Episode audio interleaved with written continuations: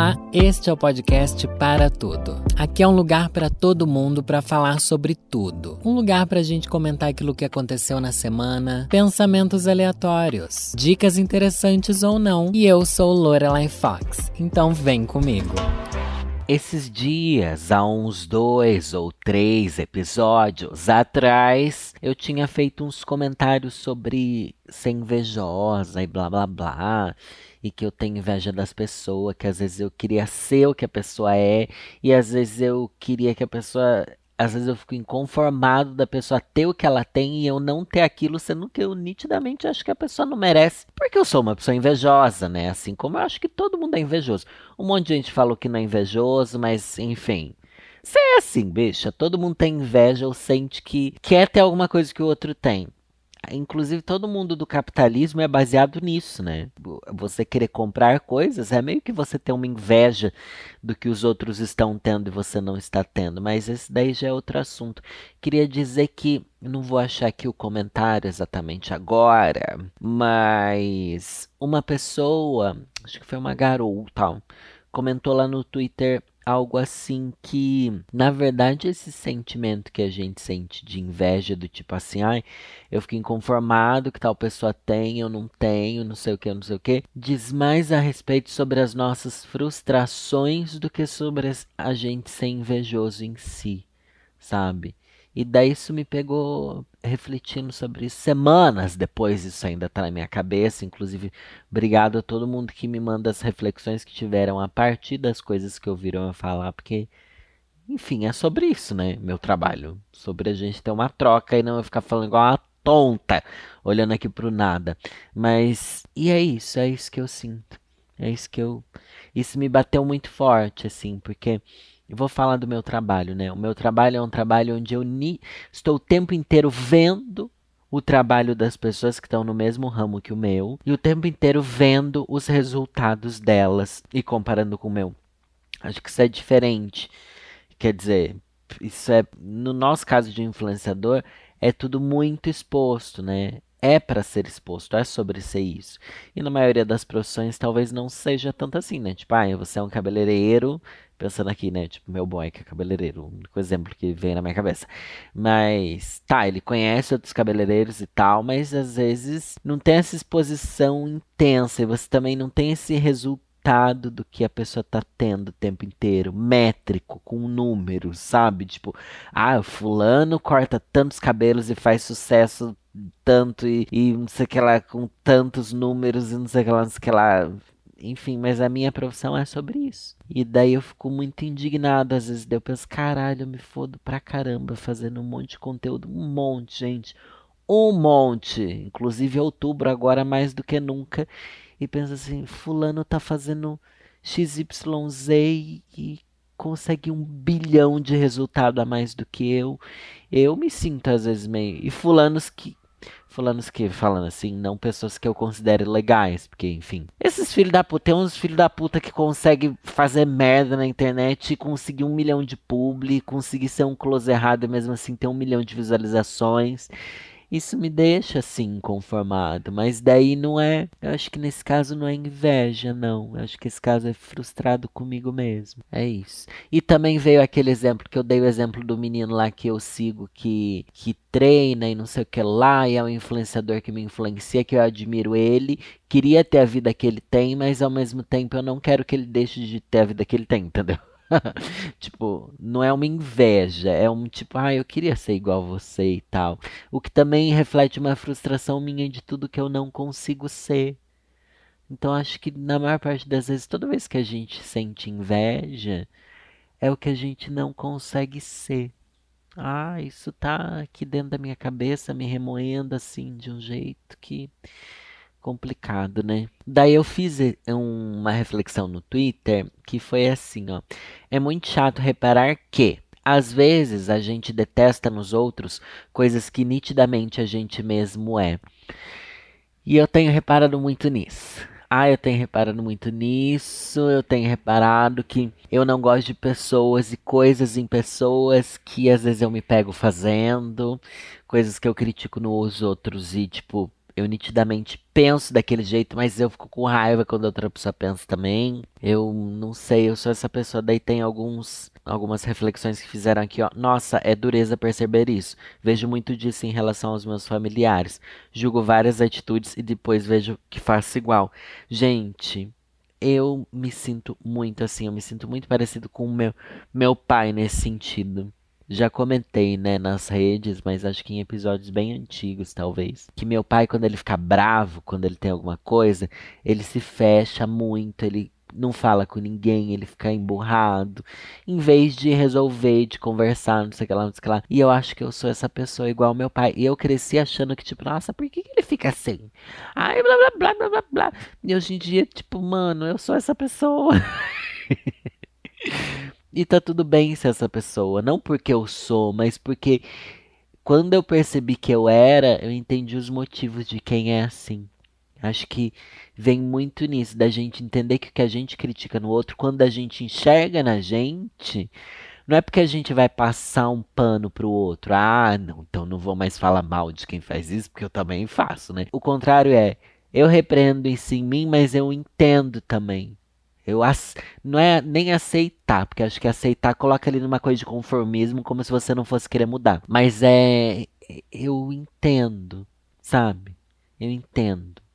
Eu não sei, não tô sabendo falar hoje, gente. É a primeira conversa que eu tenho no dia, primeira vez que eu abro a boca. Vocês sabiam, né? Eu já falei isso. Muitas das vezes que eu gravo podcast é a primeira vez que eu pronuncio palavras no meu dia. Então, às vezes, eu acho que eu ainda vou soltando a mandíbula. E tô aqui, né, tentando refletir alguma coisa. Renata Fernandes, geralmente o que me incomoda no outro é um ponto meu a ser discutido na terapia. Ah, mas isso certeza, na terapia a gente fala muito do outro pro nosso psicólogo descobrir quem que a gente mesmo é, né? Senhora dinossauro aqui fala, senhora dinossauro é ótimo. Então, eu me irrito nos outros no caso de você contar uma situação e ele tentar te superar no desastre e comecei a reparar que faço igual.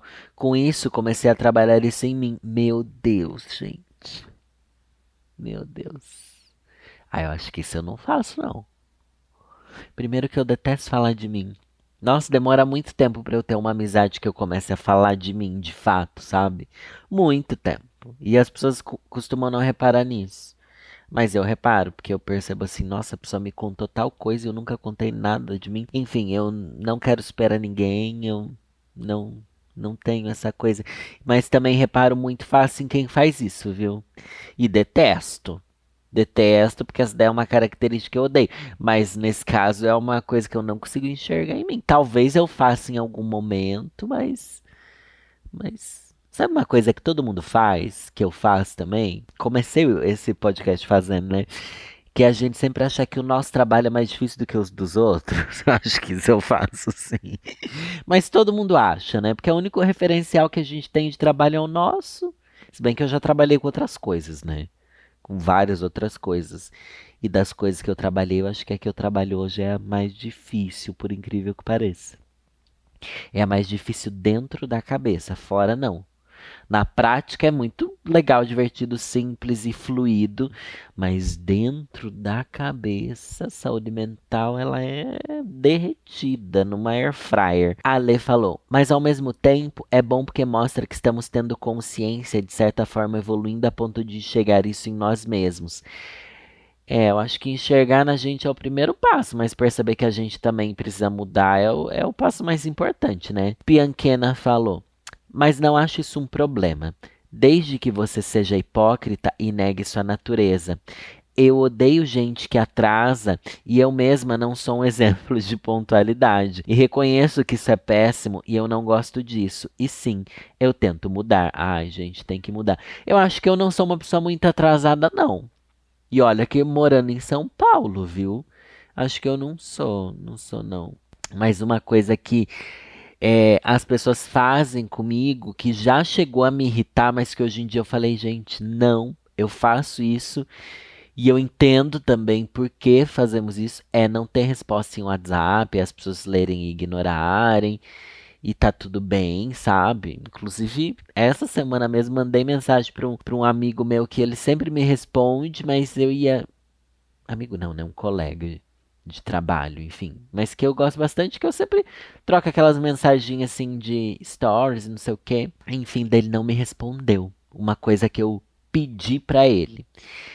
E daí eu fiquei assim, putz, não me respondeu. Daí eu fiquei me sentindo mal por eu ter pedido uma coisa e na verdade, tipo, eu entendo ele porque às vezes eu não respondo quando alguém me pede alguma coisa também. Tá tudo bem, eu acho que a gente tem que normalizar as pessoas não quererem responder quando você exige coisas delas porque ninguém mais está em condições de entregar nada. E exigir, gente, é exigir até o mais básico, que é o mínimo de atenção. Eu não tenho mais capacidade de entregar atenção para nada na minha vida, para nada, nada, nada, nem para os meus amigos, para minha família muito mais ou menos, sabe? Eu passo semanas às vezes sem falar direito com meu namorado, porque eu sinto que eu não tenho mais energia e eu não vou cobrar essa energia das pessoas. Nossa, estou usando isso daqui de sessão de terapia, gente, me desculpa, tá bom? Você aí lavando a sua louça em paz, indo pro seu trabalho no busão, já baixando o clima da sua sexta-feira, né? Peço desculpa, peço desculpa. Vamos animar isso daqui? Não vamos, porque eu não vou conseguir, gente. Teve outra coisa que eu postei no Twitter essa semana. Que, que é? Deixa eu achar aqui. Medo de ser feia igual as pessoas que eu acho feia. Ai, gente, eu postei isso, foi no mais nítido desabafo, porque eu tava no Instagram, daí eu tava assim vendo uma. Ai, mas é aquilo, né? Ai, gente, eu vou me expor muito aqui. Mas eu, eu gosto de me expor porque eu não gosto que as pessoas achem que eu sou legal, tá bom? Eu gosto que as pessoas gostem de mim sabendo das minhas falhas. Isso que eu acabei de dizer agora é uma das maiores verdades que eu tenho. Porque se as pessoas gostarem de mim, sabendo que eu sou invejosa, sabendo que eu não tenho paciência, sabendo que eu não respondo, sabendo que eu não tenho energia, sabendo que eu queria desistir, sabendo de tudo isso, é porque elas realmente vão gostar de mim, não é? Nossa, eu acho que tá aí a chave de eu ter criado uma comunidade consolidada. De eu saber que eu exponho muitas minhas fraquezas e que se as pessoas gostam de mim assim, sabe? É porque elas realmente gostam de mim, porque é isso que eu sou. Eu acho que eu sou muito mais as minhas fraquezas do que as minhas virtudes né? Porque eu acho que a gente tem muito mais fraquezas e defeitos do que virtudes. Ou não, talvez eu esteja exagerando sendo injusto comigo mesmo. Mas é assim que eu me sinto. Enfim, falei o um negócio de ser feia, porque eu tava no Instagram, daí eu vi descendo assim, feeds e feeds e feeds. Eu acho que eu tava no explorar. Eu passo mais tempo dentro do explorar do que nas pessoas que eu sigo, porque o Instagram só entrega vídeo das pessoas e Ai, tá horrível, né? Uma rede assim impraticável. Mas daí, beleza, tava lá no explorar, vi uma drag que eu falei assim: nossa, essa drag daqui é tão feia. Daí eu lembrei que já me compararam essa drag, daí eu falei: putz, será que eu sou feia igual essa drag que eu acho feia? Ou na verdade as pessoas acham ela bonita e me acham bonita também? Ou daí eu parei e pensei: Danilo, como drag, você não pode falar nada, sabe? Eu acho que tem pequenos momentos em que eu sou uma drag bonita, tá? É, mas é que também eu tô exausta dessa coisa de ser drag. Mas esses dias postei um vídeo que eu gravei antes de eu ir para um evento, um evento do YouTube, um evento chiquérrimo que teve. Ah, inclusive podia comentar aqui desse evento, né? Já passou umas semanas, não tem problema. Mas enfim, daí gravei um vídeo antes de eu ir pro evento, então eu tava com uma make incrível. Eu falei, não, vou fazer uma make, porque evento presencial, não sei o quê. Uma peruca incrível, um look assim, ai, glam. Enfim, entreguei, né? E daí no vídeo eu falei, ah, eu consigo ficar uma drag bonita, chique dentro da minha proposta, né? De drag, de ser uma drag socialite, assim. Socialite de esquerda, que fique bem claro. Gente, tô gravando esse podcast. Não sei se o Lula ganhou, perdeu, se vai ter segundo turno, se não vai, porque tô gravando antes da eleição, porque essa semana não vou conseguir gravar no meio da semana. Tô trazendo o podcast aqui gravando uma semana antes. Tô gravando no sábado, amanhã é eleição, amanhã a gente vai votar. E eu não sei, Danilo do futuro, o que será que você vai estar tá sentindo no dia que esse podcast foi a, for ao ar? Não sei, volta, Danilo, volta bastante. Você tava falando da drag. Beleza, é isso. Eu sei que eu não sou uma drag bonita tá bom? E tá tudo bem, porque eu acho que minha drag não é sobre ser bonita. Graças a Deus eu consegui achar um nicho para minha drag, que é uma drag comunicadora, uma drag assim, ai, uma tia cansada. o nicho que eu tive que inventar. Não é, não é um nicho, é um lixo. eu encontrei um lixo onde eu podia encaixar minha drag, tá bom? Na verdade é porque a drag, gente, eu acho que ela vai se encaixando onde sua vida está. Quando eu era mais novo, minha drag tava encaixada ali num momento de ser doidinha, ser ai, ela se crazy nas festas que eu participava, que eu era hostess, me vestia uma coisa meio emo, cine kids, porque eu tinha essas influências. E daí porque eu era aquela pessoa, daí eu me tornei outra pessoa com o tempo e tal, e na pessoa que eu sou hoje, essa é a drag que eu sou. Eu acho, gente, que a drag é sempre um reflexo intimamente ligado a quem a gente é. Não é um alter ego do que eu gostaria de ser. Não é algo que, nossa, é outra personalidade completamente diferente de mim. Não. Se sua drag é uma drag funkeira, vamos pensar numa Lia Clark. É porque você, quando não está montada, você tem aquela energia. Porque imagina a Lia Clark ser uma drag funkeira e fora da drag ela não gostar de funk. Não faz sentido, né? Então eu acho que a nossa drag, ela é ligada a quem a gente é, né? Pensar é, em mim. Ai, tipo, ai, se eu fora da drag não gostasse de histórias de terror, eu não ia fazer minha drag ser uma investigadora paranormal. Não ia, né? É porque, enfim, é isso. Não acredite em bicha que diz que a drag dela, ai, é um, é um alter ego, é uma coisa diferente, ela encarna um personagem. Não é. Se a drag da pessoa é de um jeito, é porque no máximo ela tá potencializando um pouco quem ela é fora da drag, tá bom? Drag que é cheideira, drag que é cuzona, drag que que gosta de encher o saco dos outros, drag que inferniza, que faz carão em boate. A pessoa é assim, meu amor. Você fingir que isso é personagem, ninguém vai comprar. E a gente tem que conviver com essas drags, gente. Eu já tô fazendo drag há 17 anos, né? Eu sou drag há muito tempo. E eu passei minha carreira inteira vendo drags que eram assim, ai, mas é porque a drag, ela tem que ter esse carão, essa, esse jeito de não sei o que, não sei o que lá. Tem nada, a bicha que é uma escrota. Ninguém tem que, que fazer carão e sei lá o que para ser bonita, gostosa. Você olha pra Sabrina Sato, você vê ela toda montadona, bonita, gostosa, maravilhosa, entregando beleza, entregando riqueza e tal. Mas Gente, é porque ela carrega isso nela, mas não precisa ser uma escrota que se acha e ser grossa e ser podre. É uma pessoa divertida, acessível. As grandes divas são assim. Tem as que são podres, tem as que são podres, mas daí você fica naquilo. A pessoa é podre. Não é porque ela tá montada de diva que ela encarna assim, ai, você chata, porque essa roupa pede para eu ser chata. Não.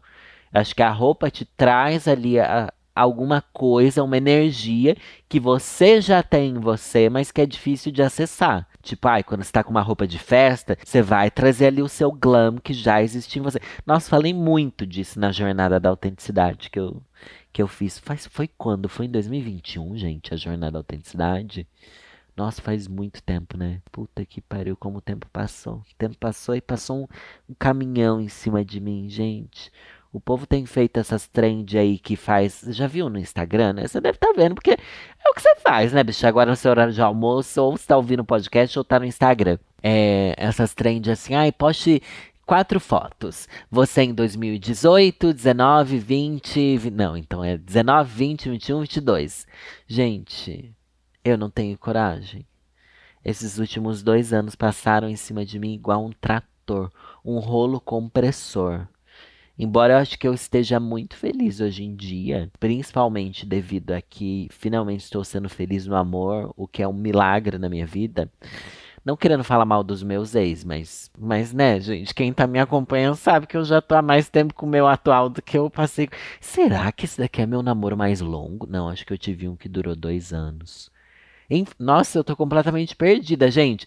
Volta, eu tava falando do que eu postei no Twitter. Medo de ser feia é igual a pessoa que eu acho feia. Vou ver os comentários. Então vou transformar isso num reclamando com Lorelai aqui, tá bom? Que eu tava reclamando de eu ser feia. Bora! Reclamando com Lorelai. Julian Barros falou. Eu também tinha medo de ser feio igual aos outros, mas superei quando vi que eu era um feio diferente. Ai, bicho, é cada um com a sua feiura, né? Pior que quando a pessoa é feia e te comparam com ela, ai, você é muito parecido com fulano. Daí você olha pra fulano e fala, putz, esse fulano é feio. Você pensa, putz, eu sou um feio igual a ele, então. Ai, meu Deus, é desesperador, desesperador, desesperador. É que a gente se acha feio, né? Não sei, não sei. Tem gente que se acha bonito. Eu nunca vou entender gente que se acha realmente bonito sem se achar feio um pouco, sabe? Eu acho que beleza é igual felicidade. Às vezes você sente, às vezes você não sente. E para você sentir, é que é diferente de felicidade, né? Para você se sentir bonito, você precisa fazer acontecer a beleza. A felicidade não, acho que ela vem inesperada, né? Acho que ela vem assim. Enfim. Rai falou: Já tive medo de ser feia, de ser a feia que alguém deu chance e depois ficou zoando no, no Twitter. Ai, gente, mas pelo menos alguém te deu chance por ser feia. Eu acho que, gente, eu não ligo para essas coisas. Eu não tenho orgulho nenhum, sabe? Se a pessoa me deu chance porque eu sou feia, ai, pelo menos peguei alguém. Depois falar mal de mim. Eu tenho mais medo que as pessoas falem mal, tipo, ai, beija mal. Nossa, beijar mal é pior que ser feio. Gente, pelo amor de Deus, ser feio tudo bem, mas tem que entregar outras coisas, né? A gente corresponde ali em outros momentos. Janine falou: Eu achei que você tinha exagerado ao falar sobre pratos de pizza, mas fui dar um Google e não é que são feios mesmo. Gente! Hot topic do meu último. Pode, foi o último? Acho que foi o último, né? Do meu último podcast falando de pratos de pizza. Eu trouxe uma reflexão que, mano, a sociedade tá cega em frente aos pratos de pizza. E meu namorado, a gente jantou ontem, que foi o dia que saiu esse episódio, ele já tinha ouvido o podcast, porque é o mínimo que você faz quando você namora alguém que produz conteúdo, é consumir o conteúdo dessa pessoa, né? Ele falou que ele já teve prato de pizza e que era horrível mesmo, porque não dá para você usar para mais nada senão para pôr pizza. Você não vai comer um arroz e feijão naquele prato. Ai, gente, é um trambolho. Não comprem, não invistam nessa indústria, é ridículo. Janine também falou aqui, ó. Para com isso, você e a Lorelai são lindos. Obrigado, Janine, mas mas não vou confiar muito, louco? Se bem que quando a gente gosta da pessoa, a gente acha ela mais bonita. Nossa, tinha gente que eu achava muito feia e quando eu comecei a gostar, me tornar amigo, me aproximar, ou a pessoa foi legal comigo, eu falei assim, ai, que bonitinho. Gente, isso acontece com todo mundo que me segue, juro pra você. Eu, não que meus seguidores sejam feios, mas, gente, eu tenho quase um milhão de seguidores no Instagram. No, no Instagram, não. No, ai, no Instagram não tem. Só no YouTube. Tô há quase dois anos tentando chegar em um milhão próximo ali, mas nunca cheguei. Mas enfim, óbvio que tem gente que é feia. Mas eu não consigo achar feio. Quem gosta de mim, quem comenta nas minhas fotos, às vezes eu entro nos comentários do, do Instagram, vou lá no perfil da pessoa, dou um likezinho e tal, e eu acho todo mundo bonito. Eu acho, ai que linda, ai que fofa, ai a foto dela com a mãe, ai a foto com o cachorro, ai essa daqui, não sei o que lá, não sei o que lá. Não consigo não achar as pessoas bonitas porque elas gostam de mim. Como é que eu vou achar feio alguém gosta de mim? Já pessoas com as quais eu não tenho a mínima relação, ah, eu acho todo mundo feio. Não todo mundo, né? Ou todo mundo é feio, ou as pessoas. Não, às vezes eu acho pessoa que eu gosto feia também. Mas aí é quando eu tô querendo ser venenosa e manda print em grupo. Não, mas daí essas pessoas não gostam. Né? Acho que pessoa que eu realmente gosto, eu não mando print em grupo falando que é feia. Falando tipo, nossa, que roupa tosca, ai, o que essa pessoa fez, não sei o que lá, o cabelo dessa, não sei. É o tipo de coisa que todo mundo comenta, né? Mas eu acho que, que não faço isso com pessoas que eu gosto. Acho que eu fiz isso muito com o Bolsominion. E voltando. Eu fico feia no frio. Não faz sentido, faz? Gente, não. Não, não faz sentido ficar feia no frio. Não, você é linda em todos os momentos. Aliás, todo mundo que me respondeu no Twitter é lindo, gente. A autoestima de quem segue a vovó tem que estar tá lá em cima. Cansada 9 falou: Impossível, você é a mulher jamais falada, menina jamais igualada, conhecidíssima como a noite de Paris, poderosíssima como a espada de um samurai. Ai, gente, eu sou uma gay surtada. Eu espero que vocês saibam que se eu postei isso no Twitter, não é porque eu queria biscoito, e sim porque eu queria trazer essa reflexão. Porque tem gente que posta assim, ai, não curti essa foto, mas vou apagar. Ai, gente, não, gente com autoestima eu detesto. Mas é aquilo, é porque é uma frustração minha, já que eu não tenho essa autoestima toda. Mas eu detesto quem tem autoestima de tipo, ai, postei essa foto semi-nu, mas vou apagar porque não gostei muito. É óbvio que você se ama, você se adora, você se idolatra. Eu acho que a gente tem que se gostar, mas no nível de bom senso, sabe? Se até o Zac Efron harmonizou a própria cara, complicado a gente ficar se achando, né? Todo mundo. Ai, não sei, não sei. Esse tema é muito polêmico. Muito polêmico. Mas a verdade é que não existem pessoas feias, né? Existem a gente não se gostar às vezes. Só que o a gente não se gostar é sempre com base no que a gente vê dos outros, do que a gente vê na sociedade. A gente se acha feio, sei lá, por ser baixinho, por ser gordo, por ter ruga, por isso, por aquilo, porque existe um padrão na sociedade. Não quero trazer o lacre aqui no final do podcast, mas a verdade é essa. Se a gente não visse tanta gente querendo ser jovem, magra e botocada, a gente não ia se cobrar disso. E eu me cobro sim. Não tenho essa autoestima de dizer, ai, não vou deixar do jeito que tá, não. Eu queria ser diferente sim, mas eu sei que eu queria muito ser diferente porque é o que a gente vê por aí, né? E tá tudo bem? Às vezes tá, às vezes não tá. Mas agora chega, né? Vou ver se eu leio aqui uma Faz muito tempo que eu não leio nada para vocês. Volta e meia alguém chega e fala assim: "Ah, eu gosto quando você lê". Outras vezes as pessoas falam: "Eu detesto quando você lê". Eu pulo a parte em que você faz a leitura, pois você tá perdendo. Tá perdendo de, de me deixar feliz tá bom? Hoje eu vou pegar um livro do Carpinejar que se chama Coragem de Viver. Eu acho que eu já li poemas dele, já. Eu anoto aqui quando eu leio, porque, ó, tem uma anotação aqui que eu li no mês 5 no podcast, um textinho dele que muito, muito que bom, muito que bom. Vou achar aqui algum outro texto que pode ser. Eu acho muito bonito os textos do Carpinejar. É muito legal o que ele fala, as reflexões que ele tem e tudo bom. E agora, antes de eu ler, gente, eu ainda tô me perguntando de verdade: será que esse meu relacionamento é o relacionamento mais longo? Porque eu acho que eu tô chegando em um ano e meio de namoro. Não, eu acho que eu namorei dois anos com o Lucas. Ai, gente, pior que eu sou muito ruim com data. Eu esqueço de verdade, não é não é assim querendo jogar cheios, mas eu esqueço mesmo datas, assim, eu não sei. Por isso que era bom escrever diários. Eu não escrevia. Eu não escrevi para os últimos relacionamentos que eu tive, né? Fui ficando mais velho. Aliás, eu tenho um diário aqui, que é o meu diário atual. Ai, aquela que mudou completamente de assunto já, né? Ai, desculpa, eu preciso falar, gente. Vocês também estão aí. Tá aqui, tá querendo ouvir. Então não reclame de eu falar. Mas tem esse meu diário que é o que eu tô usando ele há uns três anos. Não, acho que eu uso desde 2018, quatro anos já. Eu escrevo poucas páginas por ano nele. Mas olha que bizarro. Por algum motivo, tem épocas do ano em que eu volto a escrever. Geralmente no mês de agosto eu retomo o diário. Daí eu já reparando isso nos últimos quatro anos, tipo, nossa, a última vez que eu escrevi foi em agosto. Agora esse ano eu voltei em agosto de novo.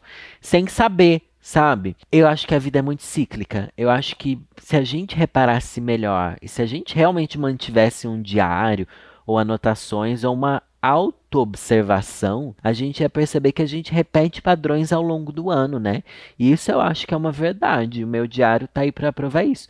Talvez no mês de agosto seja sempre um mês que eu esteja mais doida e preciso botar coisa para fora e não sei. Estranho, né? Estranho ter épocas do ano em que eu repito comportamentos de outras épocas do ano. Eh, vocês já repararam isso em você? Fica essa reflexão aqui para vocês, tá? Porque, nossa, tem muita coisa passando pela minha cabeça agora, mas chega, né? Vamos para a leitura e hoje eu vou ler um texto do Carpinejar que se chama Raridades entre Nós. É raro um adulto que faz as contas com os dedos. E tão bonito Parece que ele volta a ser criança.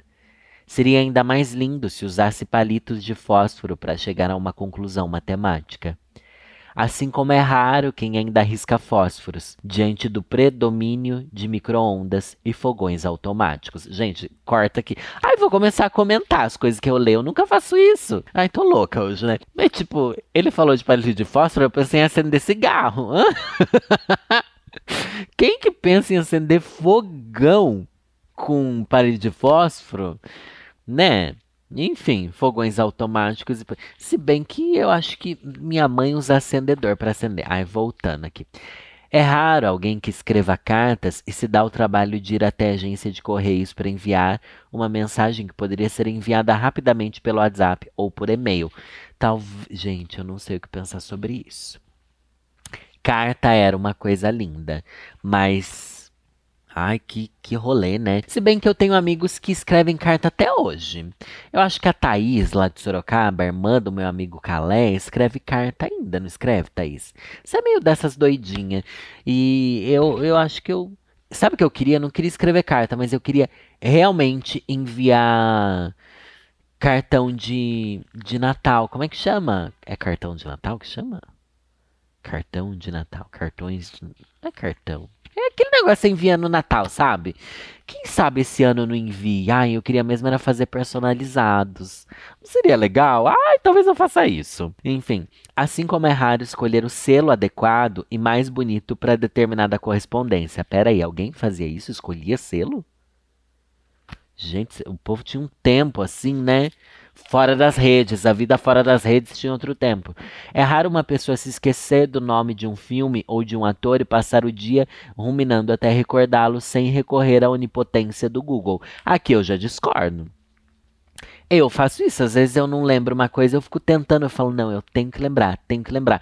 Tipo, olha só o nível de gay. Às vezes eu tô aqui tendo altas conversas de madrugada com meu boy, a gente passa realmente muito tempo falando nada, falando só besteira, né? Daí eu lembro que um dia eu tava assim, meu Deus, quem que era a mãe da Liza Minelli? Eu preciso lembrar da, do nome da mãe da Liza Minelli. E eu falei, eu não posso jogar isso no Google. Eu, como gay, eu tenho a obrigação histórica, tá bom? De saber o nome da mãe da Liza Minelli, que é a Judy Garland.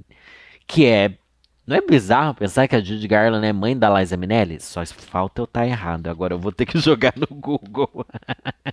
Ai, gente, deixa eu ver aqui. Mãe da Liza Minelli. É a Judy Garland, é isso mesmo? Não, errei. Judy Garland, gente, é a que fez o, o Mágico de Oz. Não é incrível pensar que ela é mãe da Liza Minnelli? Eu acho isso sempre meio bizarríssimo. Mas enfim, voltando aqui ao texto que eu estou fugindo hoje. Assim como é raro pesquisar em enciclopédias e consultar dicionários de papel.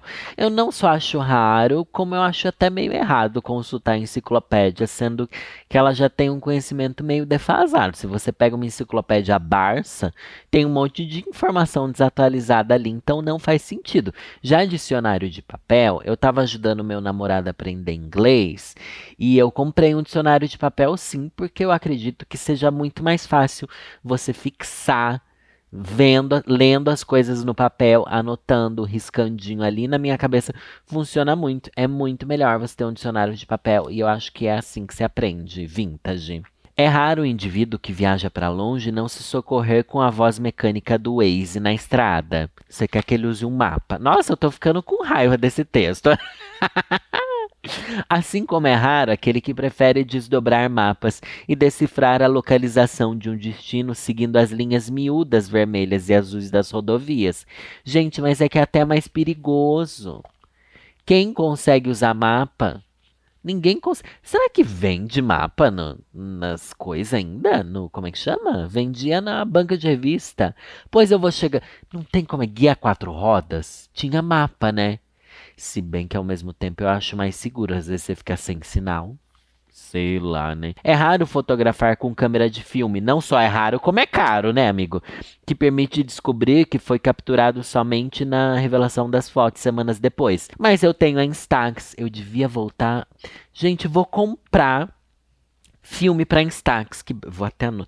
Não, já vou abrir aqui agora. Instax filme comprar aqui na loja que eu não vou falar a loja que eu vou comprar, mas vou comprar porque eu quero tirar fotos com a minha Instax que eu não uso. Mas vamos ser bem sinceros, uma das maiores evoluções que a gente pode ter. Aqui ele está reclamando de umas coisas que, que realmente não faz sentido. Porque é muito ruim você vai revelar foto e ver que saiu ruim. Era uma emoção, pra gente parece uma emoção hoje, porque a gente não precisa disso, a gente recorre a isso como uma forma nostálgica e aventureira de tirar foto, mas, mano, tipo, às vezes todas as fotos que você tem do seu filho são podres, sabe? porque você não tirou fotos digitais. A gente mal tinha álbum de fotos quando era criança.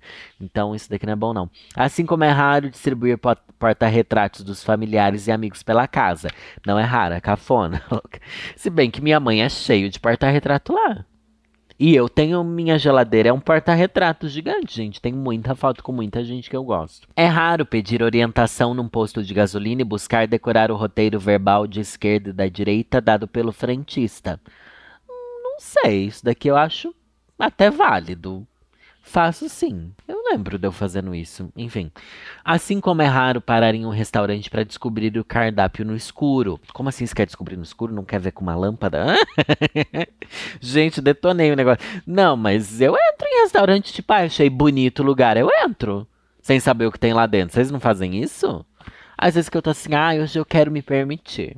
Enfim, minha mãe é essa raridade, uma sobrevivente do, uma sobrevivente do mundo analógico. Prossegue exercitando a memória, superando lapsos e completando as palavras cruzadas sem jamais conferir as soluções nas últimas páginas. Eu acho que é legal, só que eu acho que é uma nostalgia, né? Ao mesmo tempo. Porque eu comemoro meu pai saber usar o YouTube hoje em dia, ele tendo quase 80 anos, sabe? Então eu acho que é legal, é nostálgico, eu acho que tem coisas que não são legais de se perder. Igual, ler livro físico, eu acho que existe uma magia ali, sabe? Você ter, você ver, você pegar. Mas coisas como mapa e fotos, é legal você também ter a foto impressa, né? Só que eu acho que você tira uma foto digital e daí você imprime ela, tem um álbum e tal, mas eu acho que um monte de coisa daqui, tipo fogão, gente. Você não quer ter fósforo, né? Eu acho que você não quer ter fósforo. Você prefere um fogão normal. Mas é isso, sabe, gente? Eu acho que chegou a nova era. Vou começar a trazer textos aqui para eu comentar enquanto eu leio. Aí é porque eu não consegui resistir. Esse daqui me deu muita pauta. Carpenejar, como sempre, trazendo reflexões aqui. E, gente, chegou até aqui. Você vai sair desse podcast, vai direto pro meu canal do YouTube, ouvir o arquivo secreto. Arquivo secreto. Ai, que burra, Victor. Gente, você chegou. que eu li aqui escrito. Gente, você chegou até aqui, você vai sair desse podcast agora e vai direto pro meu canal do YouTube ouvir o Arquivo Oculto. Ouvir não, né? Assistir Arquivo Oculto, essa minissérie babadeira que já começou, estreou essa semana e o primeiro episódio é sobre o ET de Varginha. Vai lá me dar esse biscoito, por favor, tá bom? Eu sei que eu nunca peço também pra vocês irem lá no meu canal. Tem gente que não gosta disso, mas chega lá, dá um like e deixa nos comentários vim por causa do seu podcast, tá bom? Ah, eu vou ficar feliz de verdade se o povo, se eu conseguir fazer esse cross do podcast pro canal, pelo menos no vídeo do Arquivo Oculto, que é essa minissérie que eu amo tanto. E se você não for inscrito no meu canal ainda, porque você é só do, do podcast, me dá essa força lá, gente. Eu tô tentando há tanto tempo chegar em um milhão aí que é uma vergonha, mas o importante é que eu sou feia. Tchau!